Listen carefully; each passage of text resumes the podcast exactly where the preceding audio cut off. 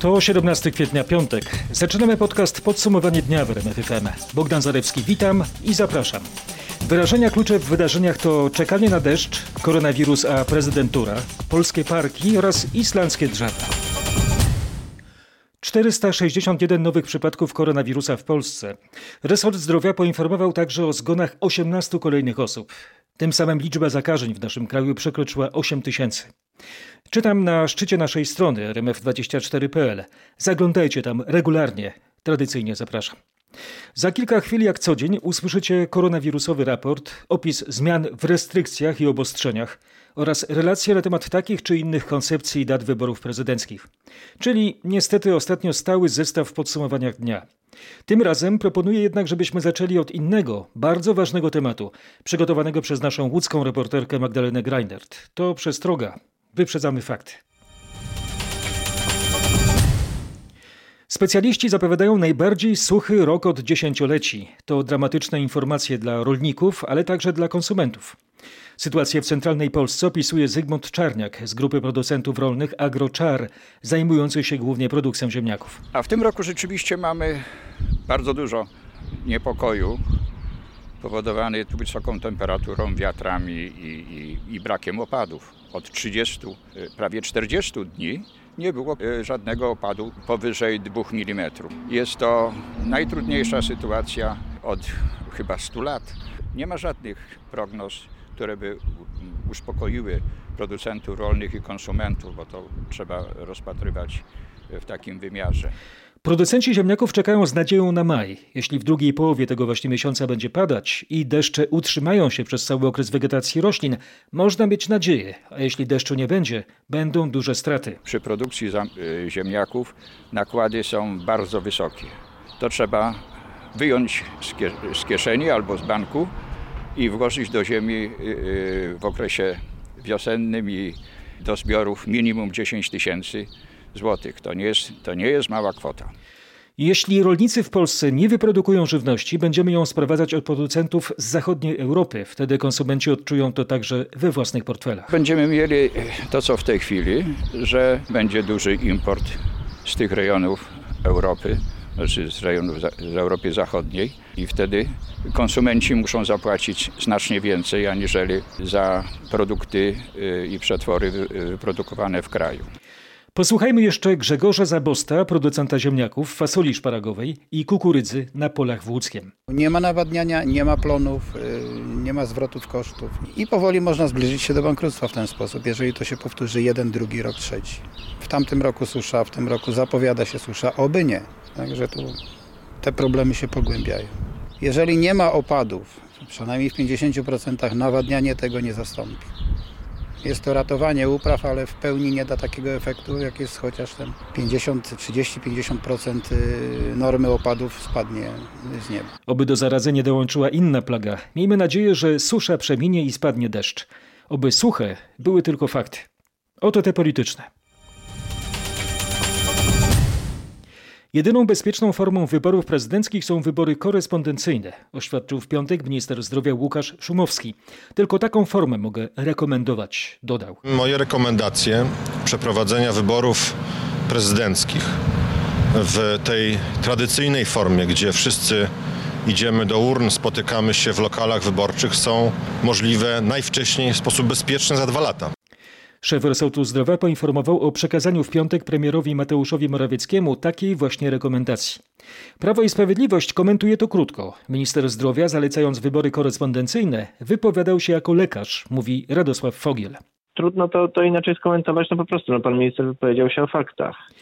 Wybory mają być nie tylko bezpieczne, ale muszą być uczciwe, zareagował przewodniczący Platformy Obywatelskiej Borys Budka. Przyjęte przez Sejm w nagłym trybie, wbrew konstytucji rozwiązania, niestety, ale nie mogą, e, nie mogą być zaakceptowane. PiS kugluje zdrowiem Polaków, ocenia wicemarszałek Sejmu Piotr Zgorzelski z PSL kalendarz wyborczy y, dostosowują i przedkładają ponad zdrowie i życie obywateli. Krzysztof Gawkowski z Lewicy skupił się na prezesie PiS. A Jarosław Kaczyński za wszelką cenę próbuje włożyć Polaków w sytuację chorobową i epidemiczną. Główny Inspektorat Sanitarny poinformował, że przekaże swoje rekomendacje ministrowi zdrowia w przyszłym tygodniu.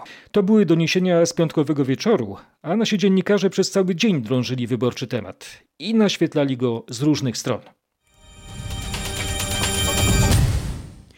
Premier Mateusz Morawiecki oficjalnie zlecił Ministerstwu Aktywów Państwowych i Poczcie Polskiej przygotowanie powszechnych wyborów korespondencyjnych 10 lub 17 maja. Wysłał w tej sprawie pismo. Dotarliśmy do tego dokumentu. Krzysztof Brenda wyjaśni, po co on powstał. Po to, żeby poczta mogła oficjalnie zacząć szykować się do przeprowadzenia wyborów. Przypomnę, że wciąż nie została uchwalona ustawa o takiej formie przeprowadzenia wyborów, więc z prawnego punktu widzenia zarząd poczty nie ma prawa wydać na te przygotowania ani złotówki. Oficjalne polecenie od właściciela zmienia sprawę. Poczta może działać. W tym piśmie od premiera czytamy: Polecam realizację działań polegających na przygotowaniu do przeprowadzenia wyborów prezydenckich w trybie korespondencyjnym. Poczta ma więc przygotować ludzi i wszelkie zasoby materialne. Przeprowadzenie tradycyjnych wyborów 10 maja jest już właściwie niemożliwe. Przesądzają to uchwalone przez Sejm przepisy blokujące m.in. druk kart do głosowania przez PKW. Przypomniał nasz dziennikarz Tomasz Skory. Dlaczego mimo to Państwowa Komisja Wyborcza nie zawiesza pracy? Zwyczajnie nie może. Termin wyborów 10 maja nadal obowiązuje i nikt go nie zmienił. Sejm wprawdzie uniemożliwił realizowanie części obowiązków PKW, jak poza przygotowaniem kart wyborczych informowanie o numerach i granicach obwodów do głosowania czy siedzibach lokali wyborczych, nie zdjął jednak z PKW innych obowiązków. I tak do poniedziałku komisarze wyborczy muszą powołać komisje obwodowe, co będzie co najmniej trudne, bo nie zgłosiła się nawet połowa potrzebnych do tego chętnych. Potem trzeba też przeprowadzić ich szkolenia, ale jak to zrobić bezpiecznie w czasie epidemii, PKW nie wie, bo proszony w tej sprawie o pomoc Sanepid odpowiedział pytaniem, o jakie dokładnie procedury chodzi. Obraz chaosu uzupełnia to, że według projektu głosowania korespondencyjnego wszystkie te komisje tuż przed 10 maja trzeba będzie rozwiązać, a rząd w ich miejsce powoła nowe. Na to jednak PKW także nie ma wpływu. Ministerstwo Spraw Zagranicznych wciąż nie wie, jak będą przebiegały wybory prezydenckie za granicą. Resort przygotowuje się do tradycyjnego głosowania, ale liczy, że odbędzie się ono korespondencyjnie. Do tego potrzebna jest ustawa, która może wejść w życie dopiero na początku maja, ze względu na to, że długie prace nad jej kształtem będzie prowadził Senat, zdominowany przez opozycję. Stany Zjednoczone i Wielka Brytania już zapowiedziały, że przeprowadzenie osobistego głosowania nie będzie możliwe. Patryk Michalski opisze, co to oznacza dla Polonii. Potężny bałagan. MSZ radzi, żeby Polacy za granicą dopisywali się do spisu wyborców niezależnie od formy głosowania. Jeśli będzie ono korespondencyjne, przesyłki mają trafić do skrzynek. Trzeba je będzie później odesłać do konsulatu. MSZ nie bierze jednak pod uwagę scenariusza, w którym przesyłka nie dotrze na czas. Ja byłbym w tym zakresie, w tym zakresie optymistą. Mówi mi wiceszef MSZ Piotr Wawrzyk. Czym szybciej Senat zakończy pracę nad tą ustawą, tym więcej da nam czasu na dobre przygotowanie tych wyborów korespondencyjnych i tym samym zapewni możliwość Polonii udziału w tych wyborach. Senat zgodnie z prawem ma czas do 6 maja. Później ustawa wróci do Sejmu i na razie nie jest jasne, czy poprą ją posłowie porozumienia Jarosława Gowina. Jeśli nie, to przeprowadzenie wyborów 10 maja w jakiejkolwiek formie nie będzie możliwe. Parlament Europejski nie odpuszcza polskim władzom w kwestii praworządności. Jak ustaliła korespondentka RMFFM, w najbliższy czwartek Komisja do Spraw Wolności Obywatelskich zajmie się właśnie Polską. Do udziału w wideokonferencji zaproszono ministra sprawiedliwości Zbigniewa Ziobrę. Katarzyna Szymańska-Borginą ustaliła, czego konkretnie będzie dotyczyć to spotkanie. Komisarz do spraw wymiaru sprawiedliwości Didier Reinders, który weźmie udział w spotkaniu, będzie mógł się odnieść do decyzji polskich władz o skierowaniu do Trybunału Konstytucyjnego pytania w sprawie ostatniego orzeczenia CUE o zamrożeniu Izby Dyscyplinarnej. Natomiast eurodeputowani, zwłaszcza socjaldemokraci, chadecy i liberałowie, krytycznie mają się odnieść do decyzji o zorganizowaniu w Polsce wyborów prezydenckich w dobie pandemii. Będą także apele o przestrzeganie praw kobiet w związku z procedowanym w Sejmie obywatelskim projektem nowelizacji ustawy o planowaniu rodziny. Mamy już zarysowane brukselskie tematy na przyszły tydzień, a skoro streściliśmy ten harmonogram, spójrzmy do planu w Polsce na najbliższy poniedziałek. Od poniedziałku parki narodowe i krajobrazowe zostaną otwarte, ale będą duże ograniczenia. Resort środowiska rekomenduje zniesienie zakazu wstępu wprowadzonego w związku z koronawirusem, ale dyrektorzy będą zamykać niektóre szlaki. W podcaście Podsumowanie dnia w RMFFM głos ma Paweł Balinowski.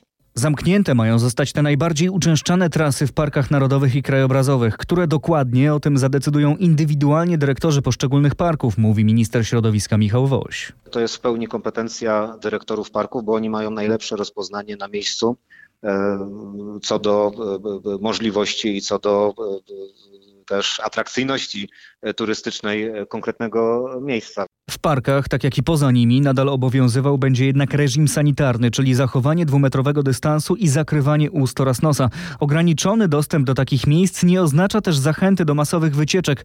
W grę wchodzą raczej krótkie spacery, jednoosobowe lub w gronie najbliższych. Informował Paweł Balinowski, a teraz ponownie w podcaście Krzysztof Brenda. Tym razem dające do myślenia dane na temat naszych finansów. 30 miliardów złotych wypłaconych przez Polaków w marcu. Niespotykane zjawisko, bo w najgorszym okresie kryzysu 2008 roku wypłaciliśmy, można powiedzieć, jedynie 11 miliardów. Czy to, że sporo osób uznało, że warto trzymać pieniądze, powiedzmy, w skarpecie, ma jakieś konsekwencje? Szczęśliwie nie. Polskie banki bez problemu poradziły sobie z odpływem tej gotówki, bo choć 30 miliardów złotych wypłaconych z bankomatów brzmi imponująco, to pamiętajmy, że w bankach trzymamy bilion 340 miliardów złotych. Po drugie, najnowsze dane pokazują, że ta panika już się skończyła. Polacy zobaczyli, że system się nie wali i że banki mają się dobrze, a więc i nasze oszczędności są bezpieczne. Strachliwym przypomnę, nasze oszczędności w bankach do kwoty 450 tysięcy złotych na osobę są gwarantowane przez państwo. Pamiętajmy też, że gotówka jest nośnikiem zarazków i wirusa, więc lepiej płacić kartami. Czas na to, co jest bezcenne. Ludzkie życie. Śpimy po 2-3 godziny. Największym problemem jest to, że nie ma nas kto zmienić. Mówią opiekunki medyczne z Domu Pomocy Społecznej w Kaliszu. Po tym jak jedyna uprawniona do podawania leków pielęgniarka opuściła ośrodek ze względu na skrajne wyczerpanie, niespełna 20 pracowników zostało z ponad 170 pacjentami spośród których blisko 30 jest w trakcie ewakuacji do szpitala zakaźnego w Poznaniu. Do pracy w DPS-ie nadal są potrzebni przeszkoleni medycy, alarmują w rozmowie z naszym reporterem pracownicy, wskazując przy tym na opieszałość miejscowego sanepidu. Potrzebujemy przede wszystkim w tej chwili, bo widzimy, że tutaj się coś ruszyło, że o nas zadbali w, w, każdej sferze, ale też potrzebujemy tej zmiany, żeby nas ktoś po prostu wymienił. Apelujemy do wojewody, do marszałka, nie wiem, do ministerstwa, gdzie się tylko da. Sanepis żeby... nas traktuje nieludzko i lakonicznie tylko stwierdza, że tak ma być, tak musi być, musicie. Nasze koleżanki z dodatnim y, wynikiem testu cały dzień pracowały, pomagały w czasie przenosić zdrowych i chorych ludzi. Usłyszał od pracownic kaliskiego DPS-u nasz reporter Mateusz Chłyston. A więcej o tym dramacie piszemy na rmf24 that's the repair.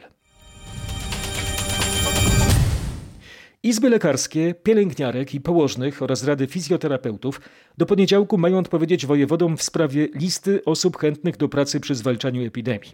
Jak podkreśla MSWiA, zgłoszenia będą odpowiedzią na prośbę wojewodów. Nasza reporterka Nata Łuczkowska dopytywała, jak ten apel został odebrany przez lekarzy. Prezes Okręgowej Rady Lekarskiej w Szczecinie taką formę prośby, a nie nakazu, jak to miało miejsce na Mazowszu, chwali, choć przyznaje, że czasu na zorganizowanie się jest niewiele.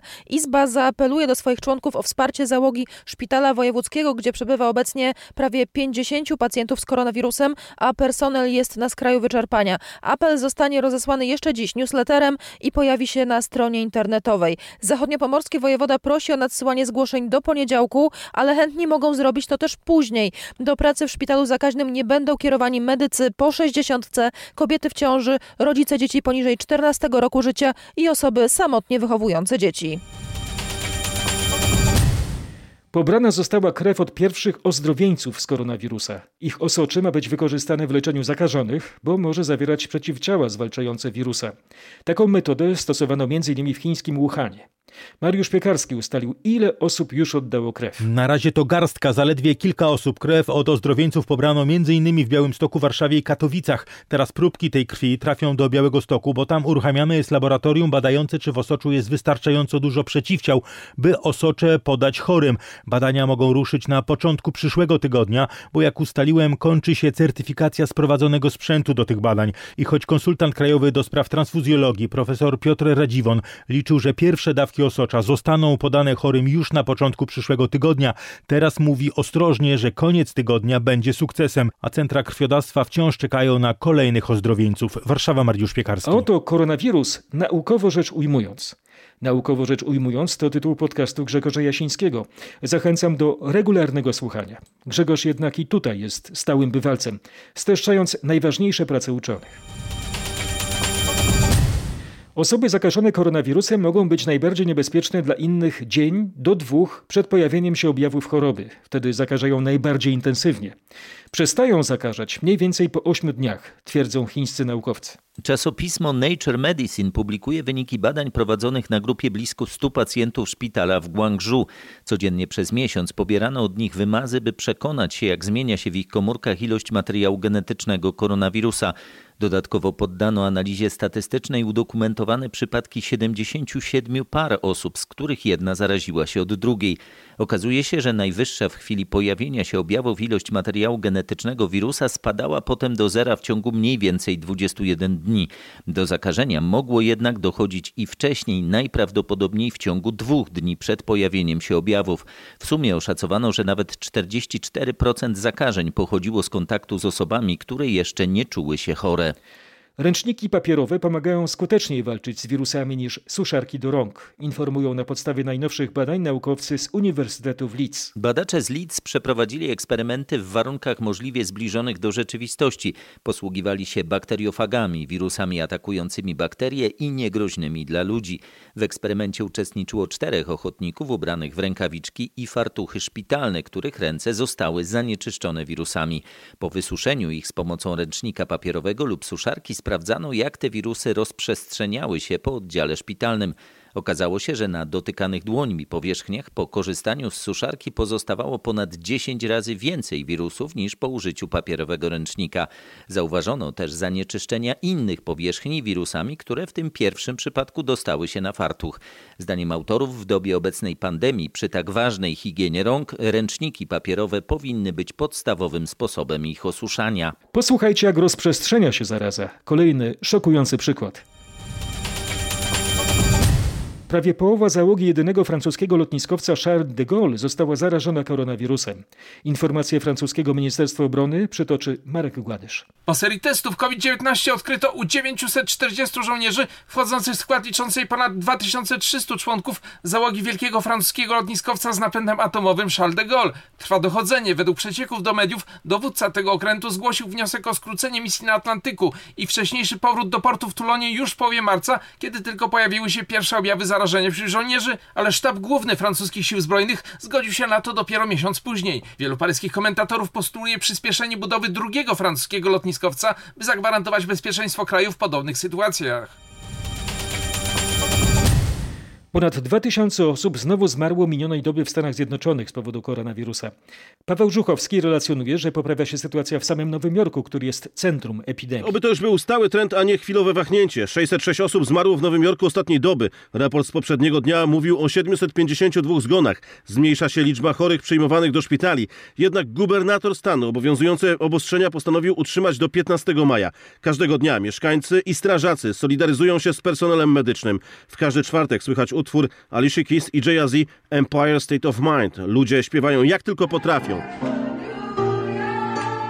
Podobnie było wczoraj.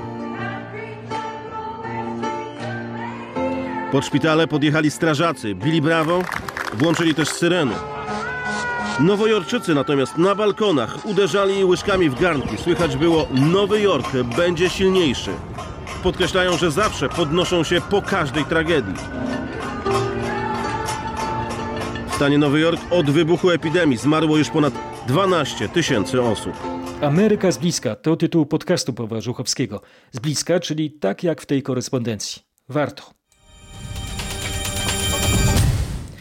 W Nowym Jorku Jay-Z, a Londyn Kwarantanna to trudny czas także dla artystów ulicznych. Słynny brytyjski graficiarz Banksy postanowił nie próżnować a efekt swej pracy opublikował w internecie, informuje nasz korespondent Bogdan Frymorgan. Na ścianach w domu Banksiego, a konkretnie w łazience, pojawiło się stado baraszkujących szczurów.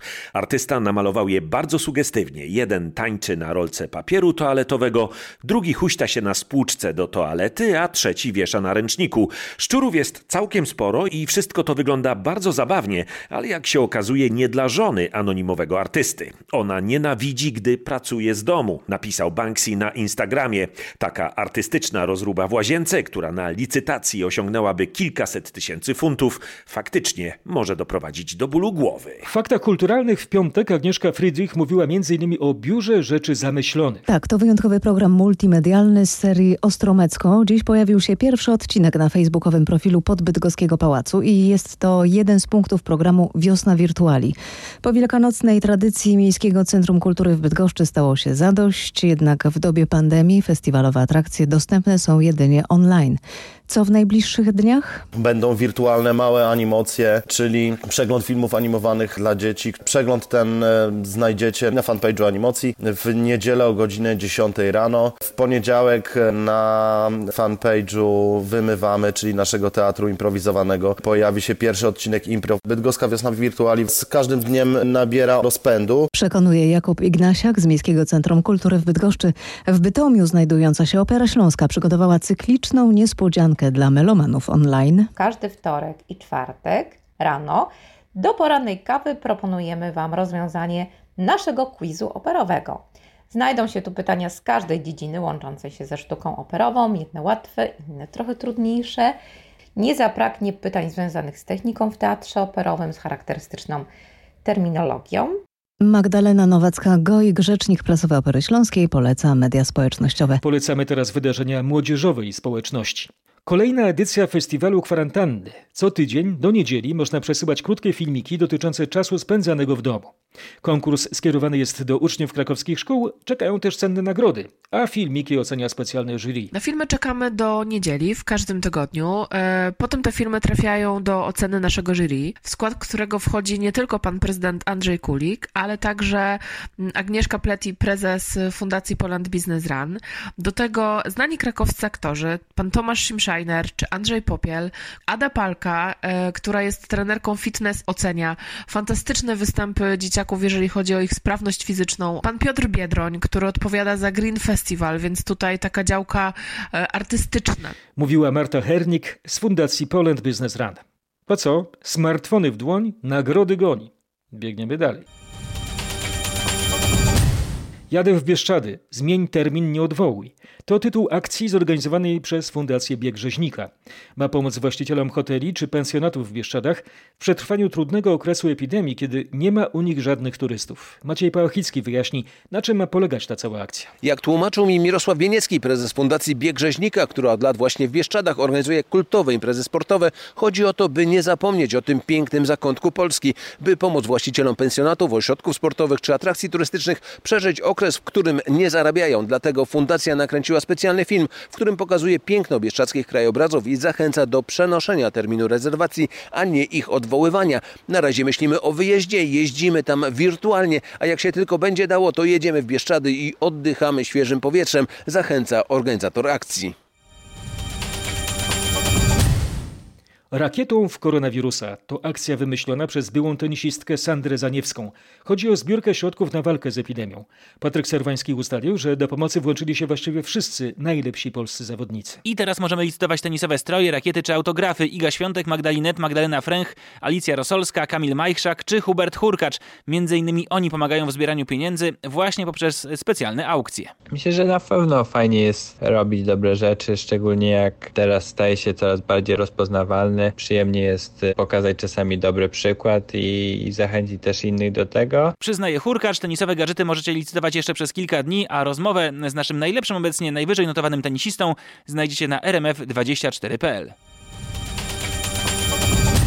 Rakietą w koronawirusa może także tą kosmiczną. Astronauci NASA Andrew Morgan i Jessica Mer oraz Oleg Skripoczka z Roskosmos bezpiecznie powrócili w piątego poranku na Ziemię statkiem kosmicznym Sojus i wylądowali w Kazachstanie. Spójrzmy raz jeszcze na nich. Uśmiechnięty astronauta NASA Drew Morgan, biorący pierwszy wdech świeżego powietrza, cieszący się ze światła słonecznego po dziewięciu miesiącach spędzonych na Międzynarodowej Stacji Kosmicznej. Islandia to kraj o nieziemskim krajobrazie. Kiedy jechałem w dzień polarny z lotniska w Keflaviku, myślałem, że jestem na Marsie. Oto sposób na poprawę nastroju, wyciszenie i nabranie sił witalnych prosto z Islandii. Energię czerpać mamy z natury, a dokładnie przytulając się do drzew. W czasach społecznego dystansu do tego właśnie sprawdzonego sposobu zachęca Islandzka Służba Leśna. Około 5 minut jest naprawdę dobre. Jeśli możesz dać sobie 5 minut na przytulenie drzewa, to wystarczy. Możesz to zrobić wiele razy dziennie. To nie jest problem, ale raz dziennie wystarczy. Przekonuje leśniczy Tortor Finson i instruuje. Kładę policzek na drzewie i czuję ciepło i wibracje wewnątrz. Przy czym zaleca, by nie udostępniać drzew innym, aby zmniejszyć ryzyko rozprzestrzeniania się wirusa. Jest mnóstwo drzew, więc nie ma potrzeby przytulania się do tego samego. Wybierzcie sobie drzewo, jakie chcecie. Najlepiej daleko od ścieżki. A nie trzeba jechać do Islandii. Tęsknią pewnie już za wrażliwymi na naturę nasze polskie drzewa. Czekam już na to, żeby się przytulić do któregoś. Dedykuję wam fragment wiersza Tadeusza Różewicza. Byli szczęśliwi dawniejsi poeci, świat był jak drzewo, a oni jak dzieci. Bogdan Zalewski, dziękuję wam za uwagę.